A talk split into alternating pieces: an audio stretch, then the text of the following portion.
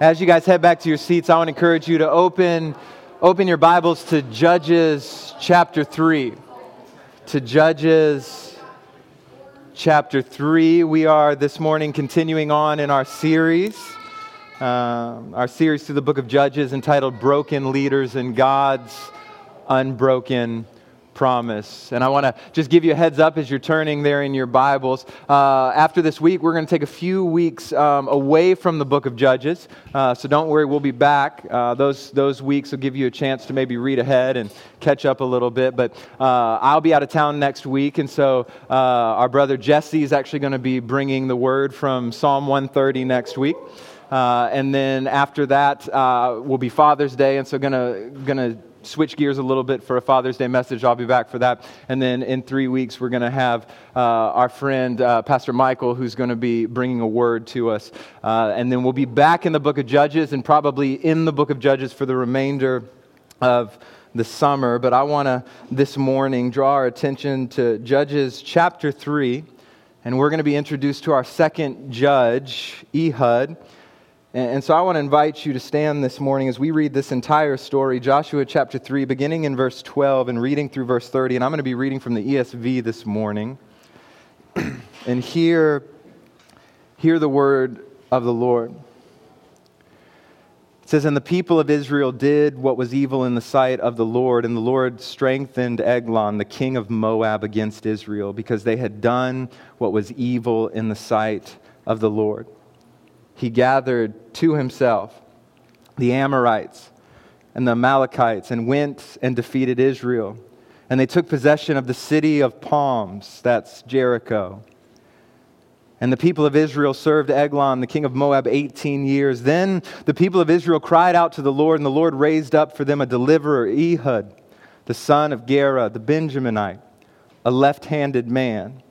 And the people of Israel sent tribute by him to Eglon, the king of Moab. And Ehud made for himself a sword with two edges, a cubit in length, and he bound it on his right thigh under his clothes. Listen, just get ready. Like, this is better than Braveheart right here, okay? And verse 17, and it says, And he presented the tribute to Eglon, king of Moab. Now, Eglon was a very fat man. And when Ehud had finished presenting the tribute, he sent away the people who carried the tribute. But he himself turned back at the idols near Gilgal and said, I have a secret message for you, O king. And he commanded silence, and all his attendants went out from his presence. And Ehud came to him as he was sitting alone in his cool roof chamber. And Ehud said, I have a message from God for you. And he rose from his seat. And Ehud reached with his left hand, took the sword from his right thigh, and thrust it into his belly and the hilt also went in after the blade, and the fat closed around the blade, for he did not pull the sword out of his belly, and the dung came out. Then Ehud went out into the porch and closed the doors of the roof chamber behind him and locked them. When he had gone, the servants came, and when they saw that the doors of the roof chamber were locked, they thought, Surely he is relieving himself in the closet of the cool chamber. And they waited till they were embarrassed. But when he still did not open the doors of the roof chamber, they took the key and opened them, and there lay their Lord, dead on the floor. Ehud escaped while they delayed, and he passed beyond the idols and escaped to Seirah. And when he arrived, he sounded the trumpet in the hill country of Ephraim. Then the people of Israel went down with him from the hill country, and he was their leader. And he said to them, Follow after me, for the Lord has given your enemies, the Moabites, into your hand. So they went down after him and seized the fords of the Jordan against the Moabites, and he did not allow anyone to pass over. And they killed at that time about 10,000 of the Moabites, all strong, able bodied men.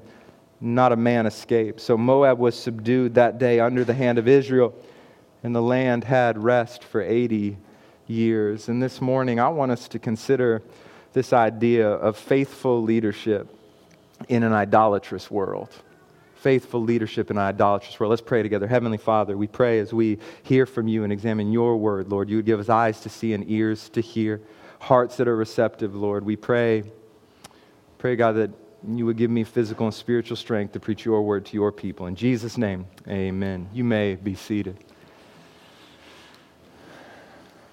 faithful leadership in an idolatrous world. When, when God created the world, He created us, humanity, as unique creatures. Genesis 1, verses 27 and 28 tell us So God created man in his own image. He created him in the image of God. He created them male and female. God blessed them and said to them, Be fruitful, multiply, fill the earth and subdue it, rule the fish of the sea, the birds of the sky, and every creature that crawls on the earth. And so when we think of the image of God that we bear, we often think of it in terms of what it means for us. In other words, we, we rightly ground the worth and the dignity and the value of every human being in the fact that we are first made by God and then more specifically made in God's image, and therefore we would contend. And the Bible declares that there is worth and value and dignity in every human being, and it surpasses the worth and the value and the dignity of any other created thing. That's why when we as image bearers see image bearers being treated as less than image bearers, we are forced because of the Word of God and His image, who we are made in, to respond with righteousness and justice. We value people. But as we think about what the image of God means for us, we also cannot neglect what being made in the image of God calls us to. See, part of what it means to be made in the image of God is that we are to act as his vice regents here on earth. We represent God on earth, and we are to lead and rule in creation in such a way that we reflect the God whose image we are made in. We, we often miss that part in Genesis 1 27 and 28, but there in verse 28, it says, God blessed them and said to them, be fruitful, multiply, fill the earth, subdue it, rule the fish of the sea, the birds of the sky, and every creature that crawls on the earth. So the image of God, I'm going somewhere with this, so stick with me, all right? The image of God does not only explain who we are, it also explains what we are called to do to lead, to rule, and to reign over creation in obedience to God so that God gets the glory. Now we know the story sin entered the world a few chapters later. And in Genesis 3, when Adam and Eve took that fruit and they ate it, they, they brought about a divine curse that would be passed down to every human who would live after them, barring one. Now, what we have to understand is that when sin entered the world, it did not remove the image of God from us, but it tarnished the image of God. But the beauty of what Christ has done for us on the cross is that he is able, by his death and resurrection, to restore aspects of the image of God that were broken because of sin. And day by day, as we, uh, we as Christians, as we are being sanctified, as we, we are being more conformed into the image of Christ, we are reflecting more of the image of God we are created in. And the, and the fact that Jesus is restoring us to the image that we were created in, it, it, don't, it doesn't only speak to who we are, but it speaks about what we are to do. So consider 2 Corinthians 5 17 through 20. It it's where we get our name, new breed, new creation. Paul writes this. He says, Therefore, if anyone is in Christ, he is a new creation. The old has passed away, and see, the new has come. Everything is from God, who has reconciled us to himself through Christ and has given us the ministry of reconciliation. That is, in Christ, God was reconciling the world to himself, not counting their trespasses against them, and he has committed the message of reconciliation to us. Now, here it is, verse 20. Therefore, we are ambassadors for Christ since God is making his appeal through us and we plead on Christ's behalf be reconciled to God. So we in Christ, what we are meant we, we are in Christ, I'm sorry, what we were meant to be in the garden. His ambassadors, his representatives. We are to lead and to reign as those made in the image of God while being more and more conformed to the image of Christ. Now, you might be thinking, what in the world does it have to do with Judges 3? That wasn't just a rant about the image of God. Here's why I say all of that at the beginning. There are two reasons. First, we have to understand that as Christians, we have a, a creation mandate to lead a creation mandate to lead. And, and I, listen, I know, I know the immediate temptation. For some of you, when I talked about faithful leadership in an idolatrous world, I read the title, and some of y'all were like, phew, he ain't gonna be talking about me. because I'm not a leader, right? I'm not a pastor. I'm not a director. I'm not a CEO. I'm not a manager. This doesn't apply to me. But what we have to understand is that as Christians, we are all called to be ambassadors for Christ. We are called to be salt and light. We are called to see, to serve, and to lead. We can lead in our homes. We can lead at our jobs. We can lead with our children. We can lead with our friend groups. We can lead at our schools. Basically, every Christian has a responsibility to lead by reflecting God as we fulfill what it means to be an image bearer. You tracking with me? Here's the second reason I mention all of this the world desperately needs leaders. We live in a society that desperately needs leaders. You could put it like this We live in a society that needs Christians to be Christians, but they don't want it. We live in a society that desperately needs leaders, but they don't want them.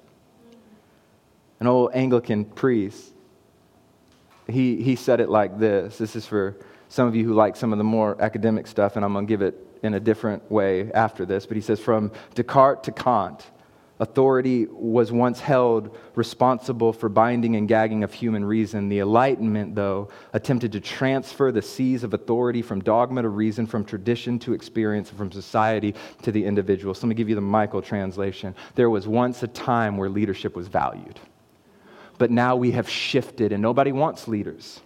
They want to be their own leader. They want to lead their life. They want to dictate truth. They want to dictate what is right. And so we have this push in our culture away from any and all authority. I mean, you feel it, don't you? It can't be just me. And the way we are salt and light is by both serving and leading in society. But I also believe, and we've got to acknowledge that part of the culture's aversion to leadership, and I'll be honest, part of the church's aversion to leadership is that we have seen the damaged cause when leaders abuse their leadership rather than serve others, and they attempt to serve themselves. And so, in our text this morning, in the story of Ehud, we see a leader used by God to deliver the people when they could not deliver themselves. And in our text, what I want to focus on is, is six leadership principles learned through the story of Ehud. Now, let me let me just tell you why I'm taking this approach because I think it's important. I'll be honest with you, I struggle with sermons like this, right? Six principles for leaders or six ways to be a better husband or what. I think there's a place for that. And maybe I got to undo some of my seminary training where you're not supposed to preach messages like this. But I'm going to tell you why, why I'm taking this approach of, of, of six principles for faithful leadership. It's because if you remember back to last week when we were introduced to the first judge, Othniel, we, we noted how he was the pinnacle of all the judges, right? He's the paradigm through which we evaluate every judge who was to come. And what we saw in Othniel's story is that Othniel's barely mentioned at all. The emphasis is on God and God alone, and that God is the hero of the story. And we talked about the fact that when we are faithfully serving, the goal is that it won't elevate us, it'll elevate God. And so Othniel's barely talked about. But it's interesting that after setting that example in the story of Ehud, God is barely mentioned. And though Ehud is considered a faithful judge, right? It's not that it's because, well, Ehud must have been unfaithful if God's not talked about. No, the Bible holds him up as a faithful judge, but the emphasis is primarily on Ehud and not God. It has Esther like vibes. You remember we preached through Esther a few months back, maybe a year ago now? We talked about how in every verse, every chapter, every line, God isn't mentioned one time in the story, but his fingerprints are all over it. We, we kind of get that feeling here with Ehud. And I believe that the reason Ehud is emphasized is because God wants us to see Ehud's faithfulness and wants his people to learn what it looks like to be a faithful leader who leads under the rule of a gracious God. Because remember, and we'll see this in just a moment, the reason they're in this situation in the first place is because of a lack of faithful leadership among the people. And so I want to I want to jump in and, and give you these six principles of leadership. I took more time on the introduction than I planned, so we're about to rapid fire some of these and hopefully draw out some truths that will encourage us and ideally point to Jesus along the way. So here's the first principle that I want you to see Faithful leadership begins with obedience to God. Faithful leadership begins with obedience to God. Look back at verses 12 through 14. It says, And the people of Israel did what was evil in the sight of the Lord. And the Lord strengthened Eglon, the king of Moab, against Israel because they had done what was evil in the sight of the Lord. He gathered to himself the Ammonites and the Amalekites and went and defeated Israel. And they took possession of the city of palms, and the people served Eglon, the king of Moab, 18 years. And so, so at this point in the story, Othniel has died. Remember the cycle of sin, right? The, the people get trapped in idolatry. They're, they're captured by another nation. It's the consequence for their sin. After some amount of time, the people cry out for deliverance. God raises up a judge. The judge delivers, delivers them from their captive. But when the judge dies, the people go right back to the way they were before. So Othniel has passed at this time. And again, we see this pattern of sin. And it emphasizes what we talked about last week and what we'll see again this week. When the people cry out to God, it wasn't because they agreed with God that they were in sin and they were turning to the Lord in repentance. They were crying out to God because they didn't like the consequences. And as a result, they returned to their sin. And though the specific sin, well, it's likely idolatry, is not mentioned twice in the first verse, the author emphasizes they did what was evil in the Lord's sight. So look, I know we hit on it a little bit last week, but let me pause and just hit on it a little bit more. See, that's the danger of only hating the consequences and not the sin. We will only seek out ways to avoid the consequences and not try to actually kill the sin. And what this will lead to is simply becoming more and more crafty at trying to cover sin to avoid earthly consequences but we know it won't work. The Bible tells us in Luke 12, verses 2 and 3, there is nothing covered that won't be uncovered. There is nothing hidden that won't be made known. Therefore, whatever you have said in the dark will be heard in the light, and what you have whispered in an ear, in, in an ear in a private room will be proclaimed on the housetops. It might not be in this life, but it will come. And let's be honest for just a minute. There have been areas of sin in our life where we have hated the consequences more than we've hated the sin itself. And hating the consequence is never enough to overcome sin. And for the people, because they didn't actually hate the sin, and because there was no one leading them to hate the sin, they fell right back into the same cycle. And what we will see throughout the story of Ehud is a man who was obedient, even when it could potentially cost him his life. But I want you to notice something that might be easily missed. Notice what it says there in the middle of verse 12. It says, and, and the people did again, the people of Israel again did what was evil in the sight of the Lord. Here it is. And the Lord strengthened Eglon, the king of Moab, against Israel because they had done what was evil in the sight of the Lord. See, even in their rebellion, you see God's ultimate control. And it isn't just a control over his people, it's a control over everything, over every nation. It is a control over those who want him and those who don't want him. God is in complete control. Now, we can sit here and say, Amen, yes, that's good, but we got to pause because if that's indeed who God is, why would we not be obedient to him? If God is the God who holds this world in the palm of his hands, why would we not want to be obedient to that God? And if if that is who God is and that God says something is good for us, we can trust that it is good for us. And if that God says that something will lead to blessings, then we can trust that the blessings will be received. But if God says that something is bad for us, we can trust that He is not withholding a good thing. And faithful leadership will always begin with a genuine belief and trust in the truth that what God says is best and that obedience to Him will always produce the best possible thing in our lives. And that stands in stark contradiction to the leadership of this world. See, leadership based on the Bible is not the ability to do whatever you want. I mean, come on, we've wanted that. Something I want to be the boss at my job because then I get to tell everybody what to do. I, I get to be the one who, who dictates. I want to be the boss in my house. I was going to make a joke out of that, and I'm not because the Spirit is good and working. I love you, Aaliyah. I'm the boss in my house. It's contrary to the leadership of this world. Faithful leadership means following who we truly need to follow. It's not how the world does things. It's not always what will bring the most acceptance from the world around us. It is being obedient to God even when it's not easy. And for the Christian, though it is so fundamental, we have to be reminded that obedience is not optional. Like, that was, that was your amen right there. Like, obedience is not optional. We are not saved so that we can have peace to go and do whatever we want to do. The commands of Christ are not optional. And I know people don't like talking about that a lot anymore. But, but Jesus says in John 14, 15, if you love me, you will keep my commands. And, and we got to be honest as we consider leaders. Many leaders, even in the church, have already disqualified themselves simply because they refuse to follow the most basic of commands. Like we, we judge it off the big ones, right? Well, I'm not out there sleeping around. I'm not committing adultery.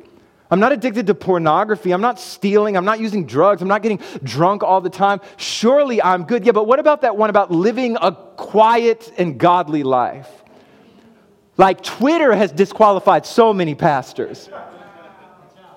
Like, I don't know how to reckon this desire to have a comment about everything when the Bible tells me to live a quiet and a godly life. Like, I, I don't know what to do with the fact that the Bible calls me to be kind. And it seems like in the church you can't have a disagreement without anger and hatred. And I just have to believe that Jesus is looking at the church saying, If you love me, you will keep my commands, not just the big ones. Like sometimes the holiest thing we can do is just not be a jerk. And what we will see with Ehud is a leader who was genuinely obedient to what God had called him to.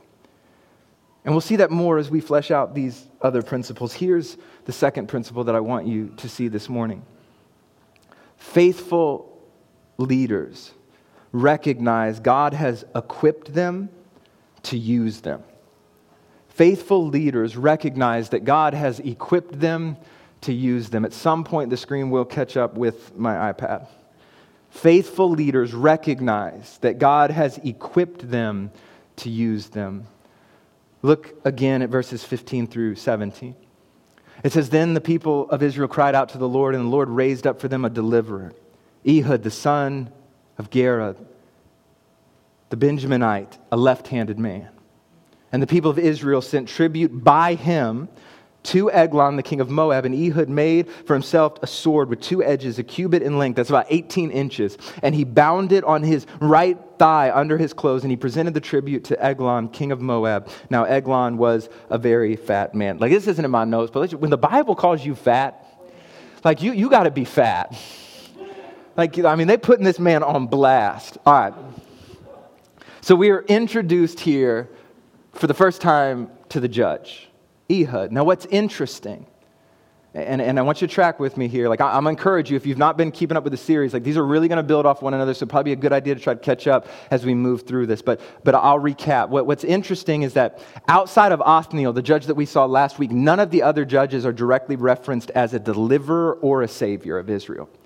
It's only Othniel and Ehud. So again, it gives you a picture of their faithfulness. He is a faithful judge. Like Othniel, he is one of the best judges. But as but did you notice how his description is different from Othniel's? So we can go back to Judges a few verses earlier, 3 verses 9 and 10, where it talks about Othniel. It says, The Israelites cried out to the Lord, so the Lord raised up Othniel, son of Kenaz, Caleb's youngest brother, as a deliverer to save the Israelites. Here it is The Spirit of the Lord came on him, and he judged Israel. Othniel went out to battle, and the Lord handed over King Cushan Rishathaim of Aram to him, so that Othniel overpowered him. So, so we talked about this last week that how Othniel was an unlikely candidate for the role. He wasn't even from the same region, right? He's from the far south of Judah where the captivity is happening in the north. And so many commentators were like, why would God choose this guy? We talked about the fact that, that God's choices don't have to make sense to us, that it is just like our God to use the most unlikely of characters to do extraordinary things. But I want you to see with, with Ehud that that's not the case. Right? See, verse 10 tells us that, that the only power that Othniel had was that the Spirit of the Lord came upon him. that, that the Spirit of the Lord empowered him to fight and to conquer this king. Those are the only credentials that man had to stand on. But notice how different Ehud is in his description. At no point does it say that the Spirit of the Lord came upon him. Now, I'm not saying it didn't, I'm simply saying that the text doesn't emphasize it or mention it at all. But what the text does talk about is his skills. It says that Ehud was a left handed Benjaminite. Now, at first glance, that might not mean much to you, but what the author is communicating is that this was a highly trained, skillful warrior.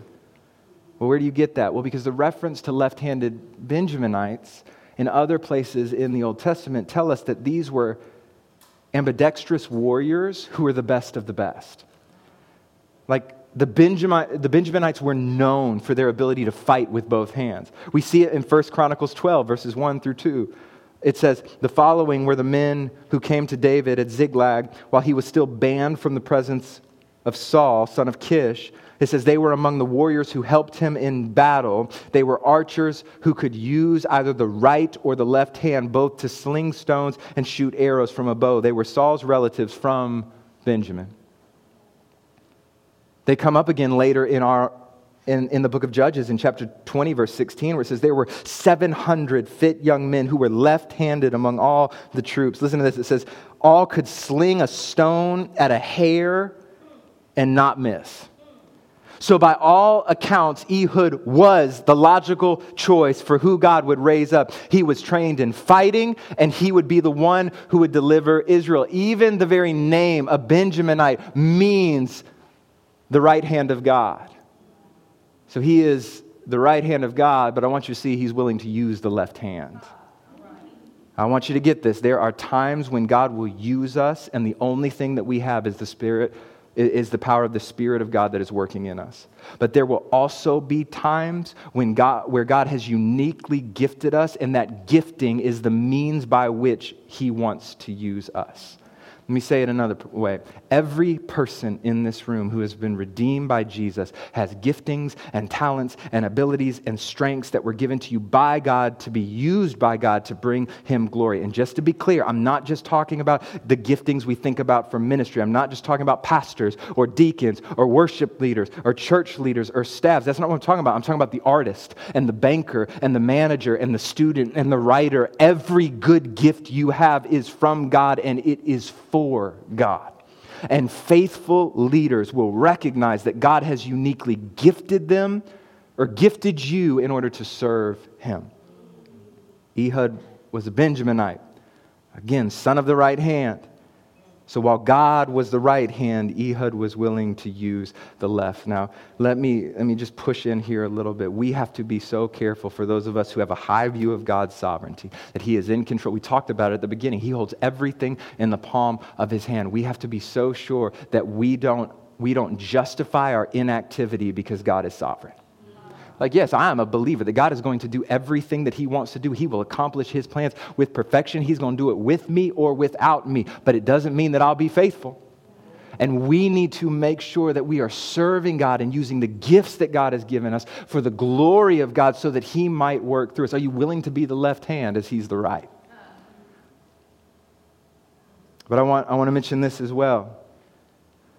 When Ehud was being trained, I bet he had no idea how God was going to use him in the future. How the training, the struggle, the hardship would be used by God to later deliver Israel. And that serves as a good reminder for us that sometimes God is preparing us now for how he plans to use us later. And sometimes the hardship we are enduring now, the pain we are in now, the trial and the struggle is producing the endurance that we will need later. I don't have as long in ministry as some, even in this room, have in ministry. I have been privileged to serve as a pastor for 12 years, but I can tell you with surety that there have been moments that I have faced even recently that I would have crumbled under 10 years ago. And the reason that I can stand now is not because I figured out how to be so strong, but because God had to bring me through some stuff. And it hurt and it was painful and it stretched me, but it allowed me to endure when things got a little harder. Maybe God is preparing you now for how he plans to use you later. Here's the next principle faithful leaders avoid the idols of this world. Faithful leaders avoid the idols of this world. Look again at verses 18 and 19. It says, And when Ehud had finished presenting the tribute, I'm sorry, and when Ehud had finished presenting the tribute, he sent away the people who carried the tribute, but he himself turned back to the idols near Gilgal and said, I have a secret message for you, O king. And he commanded silence and all his attendants went out from his presence. So, so what's happened, right, is that God has called Ehud. Somehow along the way, Ehud knows that, that God is going to use him to be the deliverer. The story doesn't tell us, tell us how he knows or how God spoke to him or what happened, but we get a sense and we see it towards the end that he, he understands that God is using him. And so the people send him to pay tribute to this king who has captured them right? I mean, that's a, mess, that's a message on itself. You want to serve idols, be prepared to pay the tribute that the idol is due. Okay, so, so Israel is having to go and pay their tribute, and they send, they send Ehud. He's the one who's going to deliver the tribute, and he's got people with him. And so he goes, he takes the tribute, he gives it to the king. A lot of commentators argue it was most likely grain, it was some sort of food. They're giving it to the king. He's a fat dude, he's hungry, okay? So they're giving him food. And he leaves with, with the people that brought the tribute. But he gets to Gilgal, and the text, the text directly points us to the idols. And he says he gets to them and he turns back. Now we got to unpack this a little bit. This shows the state of Israel. Those idols, it says, were at Gilgal. Do you know what makes this so devastating? Do you know what else was at Gilgal? The 12 stones of remembrance that Joshua had the people set up in Joshua 4. You remember that story? The God again stopped the Jordan. He stopped water from flowing so that the Ark of the Covenant could pass by. They get through, right? They walk across it, and Joshua says, Stop, sends one man from each tribe back. Go get a stone. And I want you to walk back carrying it over your head. Remember, I love this. That's why I talk about it so much. Why? Because he said, Somebody's going to ask you about the stone. And you get to tell them, This is what God did. This is when God stopped the water. This is when the ark walked through. This is what God did. And they set up their idols next to the 12 stones of remembrance. Listen to me God's work will never be properly remembered in the presence of idolatry. I'll say it like this We have a tendency to want God over here, but not there. We want to worship God with this part of our life but we want to follow the world with this part of our life. And if there is one thing from this book, if there is anything that it is positioned to teach us, it is that it is impossible to worship God in anything else. And, and, make no mistake, our world has idols too. Our world worships fame and popularity. Our, worship, our, our world worships a platform and Twitter followers. Our world worships sex and pleasure. Our world worships freedom and rights. And if this text, again, is positioned to teach us anything, it is that God and God alone is to be worshiped, and worshiping God and anything else alongside of Him is not half worship, it's complete idolatry. Just this week, we had an elected official advocating for Christian nationalism. Oh, yeah, we don't go there. Now, I want, I want you to hear me. Be transparent as I can be. I am so thankful to be a citizen of this nation. I am. I, I'm thankful to be an American. I have family members and friends who have served. I'm thankful for their service. I'm thankful for their sacrifice. I am grateful to live here, but I will not worship America.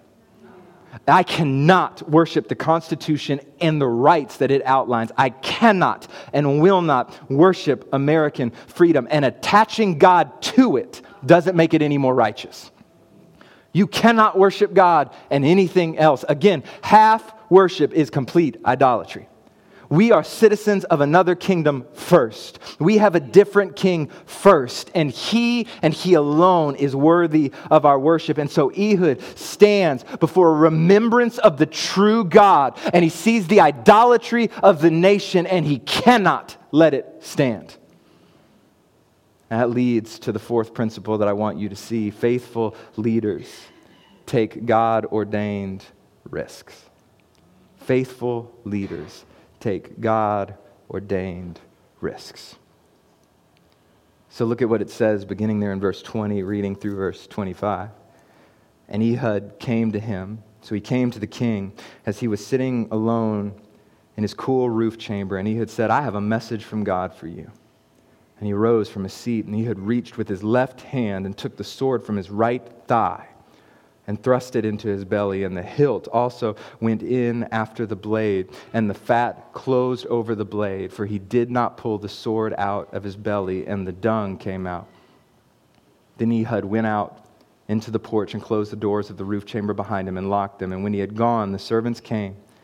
And when they saw that the doors of the roof chamber were locked, they thought surely he's relieving himself in the closet of the cool chamber. And they waited till they were embarrassed.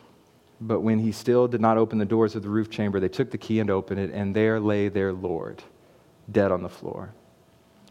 Like we, we cannot miss the fact. I apologize, that light flickering is bothering me, so I'm gonna try to I'm gonna try to fix it at least for me. Sorry for you guys. Ehud was in a very risky situation. We can't miss that. Everything had to go exactly right for him to survive. He had to gain an audience with the king. Again, remember, this is where we see God's fingerprints. This isn't coincidence. He had to gain an audience with the king. Ideally, the king would be alone. He had to kill the king. He had to draw his weapon, use his weapon, and not be overpowered by a king who was clearly bigger than him.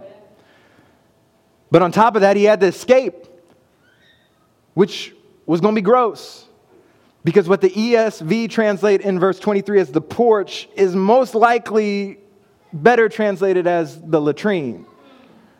Like, my man had to crawl through the sewers to get out. I almost titled this message, Faithful Leaders Are Going to Have to Go Through Some Mess, but I was going to say something else. I was like, no, nah, that's not appropriate. So I didn't, I didn't do that. I mean, he had to crawl through a sewer. It was messy, it was stinky, it was risky. The whole thing was scary, and a lot could go wrong. But it was what God had ordained, so he did it. And what Ehud understood, oh, please hear this. What Ehud understood was that a, was that a God ordained risk is safer than world given comfort. A God ordained risk is safer than world given comfort. And faithful leaders, leaders know this. Faithful Christians know this. God never promised this would be easy for us. God never said there wouldn't be a risk. I mean, the call to follow Jesus is literally a call to come and die and to find that you might truly live. In this world, you will have trouble, but take heart, for I have overcome the world. Those who want to live a godly life will face persecution. If the world hates you, know that it hated me first. Like, like this has never been a walk in the park. And Jesus was clear about that. That's why he says, count the costs. Like, I, I, think Jesus would be shocked by some of our evangelism, right? Come one, come all, trust Jesus, just follow your feeling. Jesus, like, hold on, stop, let me make sure. Like, count the cost. I'm inviting you to come and die and find that you might truly live, but you got to die. And a faithful leader will understand that a God ordained risk is safer than the comfort that this world provides. And, and for a faithful leader, righteousness will matter more leads to the, the fifth principle, picking up the pace a little bit. Faithful leaders model righteousness to those they lead. Faithful leaders model righteousness to those they lead. Look at verses 26 and 27. It said, Ehud escaped while they delayed, and he passed beyond the idols. There they are again. He passed beyond the idols and escaped to Seirah. And while, when he arrived, he sounded the trumpet in the hill country of Ephraim.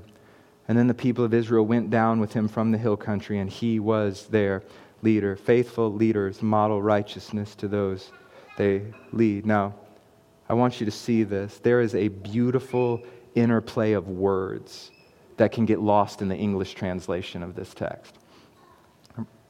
I don't, I mean, I'm not saying y'all got to study languages. That's why I'm going to try to do it for you. But I don't want you to miss it. There's a beautiful interplay that takes place. There are two times in this story that idols are mentioned. Do you remember them?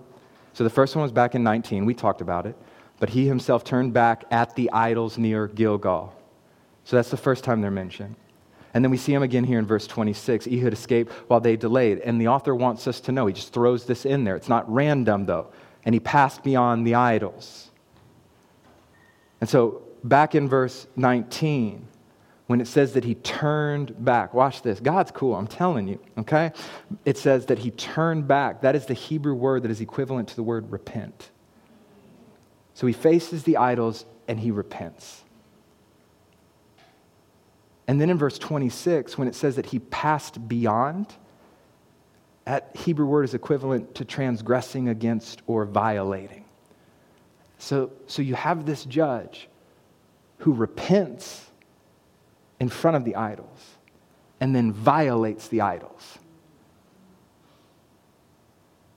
What I'm trying to get you to see is that Ehud deals with idolatry the way that the people should have been dealing with idolatry. And in his actions, he is modeling what repentance looks like by turning from the idols, and what faithfulness looks like by violating and refusing to worship those idols. Ehud models what righteousness looks like and how the people should act, and his leadership paints a picture of what faithfulness requires. But I don't want you to miss this. Notice who he's with when he does it. Nobody. He, he led in isolation. He knew what was righteous, he knew what was holy, and he acted accordingly, even though he acted alone. And I want to be transparent with you. There will be many times where if you are going to be faithful, if you are going to lead, if you are going to be salt and light in this world, there will be moments when modeling righteousness means that you will walk alone. Jesus warned us of this.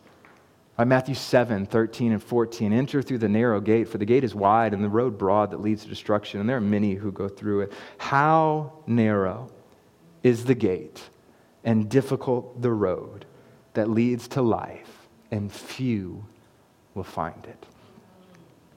If few find it, few are going to be walking it. And even with Ehud, we know that they followed him. They did follow him. The, the Bible tells us towards the end there that he calls the people down. In verse 27, and he was their leader. But we know that they only followed him for as long as he was alive. Unfortunately, they didn't follow the righteousness that he modeled. But Ehud's faithfulness, watch this, was not determined by the response of the people. It was determined by his willingness to do what was faithful and righteous, even if he did it alone. And this leads to the final principle that I want you to see faithful leaders give God the glory. Faithful leaders give God the glory. Verse 28 through the end. He told them, Follow me. I love this. Because the Lord has handed over your enemies. Not, y'all want to hear what I did? Y'all want to hear how I climbed through the sewers? You want to hear how I tricked the king? You want to hear how I trapped the king? You want to, you want to hear how I stabbed him in his gut? I couldn't even get the sword out? You want to know how he died? No, no, no, no. The Lord has handed over your enemies, the Moabites, even more humility, to you. Not to me, to you. So they followed him. They captured the fords of the Jordan leading to Moab, and they did not allow anyone to cross over. At that time, they struck down about 10,000 Moabites, all stout and able bodied men. Not one of them escaped. Moab became subject to Israel that day, and the land had peace for 80 years how easy it would have been for Ehud to have claimed the glory for himself. I mean, let's not act like that was an easy thing for him to say. That man fought harder for righteousness than any of us have probably ever fought in our lives. And if anyone would have been tempted to think, look how good I am, it was Ehud. He's not even mentioned in the praise. The Lord has done this, and he's done it for you.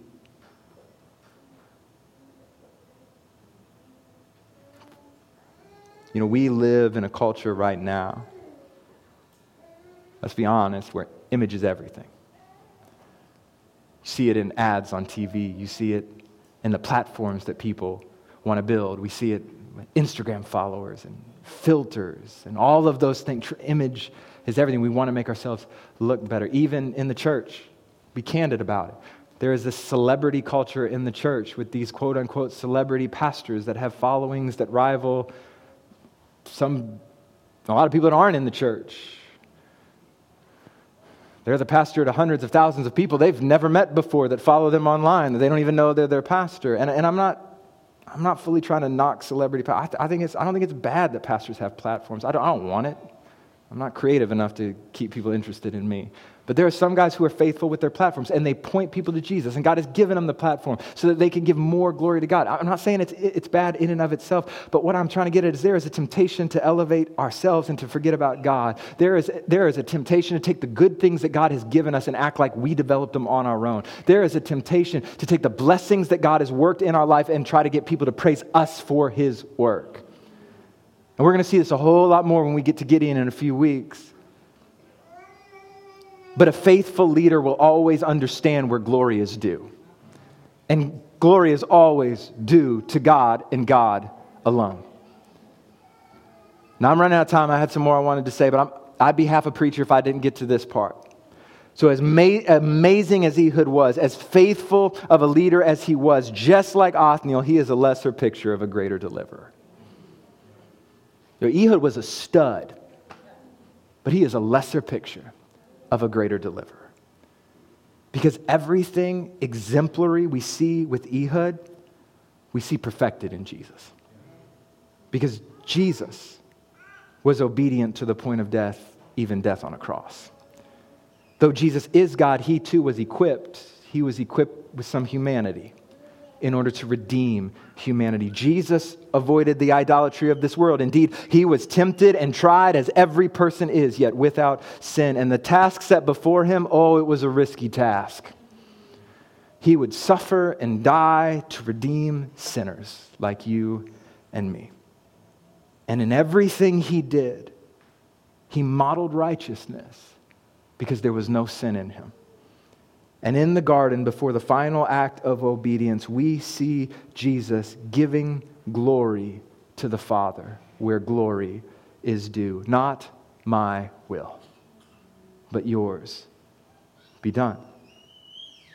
Ehud, as faithful as he was, as efficient of a leader as he was, though he saved Israel from their captors, there was a greater Savior needed to save the people from their sins. Because just like we saw last week in the very last verse of our text, it doesn't say that the people had peace, it said the land had peace. They weren't fighting, but those hearts were still rebelling. And what they needed was someone greater than Ehud. What they needed was Jesus. And if we are ever going to be what God has created us to be, the first act of obedience is trusting in that Jesus. It is believing that our sin separates us from God. Every one of us. There is none righteous. No, not one. Like it's easy to look down on Israel like, how could you? How could you set up idols right next to the stones? And forget that we do the same thing. We, we need a Savior. And God loved us so much that He sent Jesus, who was the perfect Redeemer, the perfect deliverer, the perfect Savior, the perfect Judge. And he lived the perfect life that we should have lived, but we can't, to die the death that we deserve to die. And when Jesus died, God poured out all of his anger and wrath and hatred of sin on his son. And he died. And he was buried. And three days later, he raised from the dead.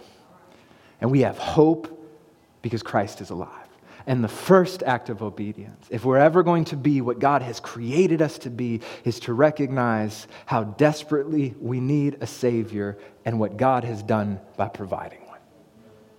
And because of Jesus, you and I can be restored in seeking to honor God with all that we have. We can lead, we can serve, and we can give ourselves to make much of the great God who has saved our souls. Let's pray together. Heavenly Father, God, we thank you for your word. We thank you for the truth that it proclaims. We thank you, God, for your kindness in that even though this word isn't ultimately about us, this book isn't about us, it's a testament to who you are and how faithful you are and how kind you are, that even in the midst of that, you are so good as to teach us how it is we can give you glory. And so I pray, Lord, that we, your people, would be faithful leaders for the gospel wherever you have placed us in our homes, at our jobs, with our friends, at our schools, wherever that might be, that we would seek to lead, to fulfill the mandate we have as image bearers to represent you in all that we say and all that we do, so that you and you alone receive the glory that is due your great name. Help us, Father. In Jesus' name, amen.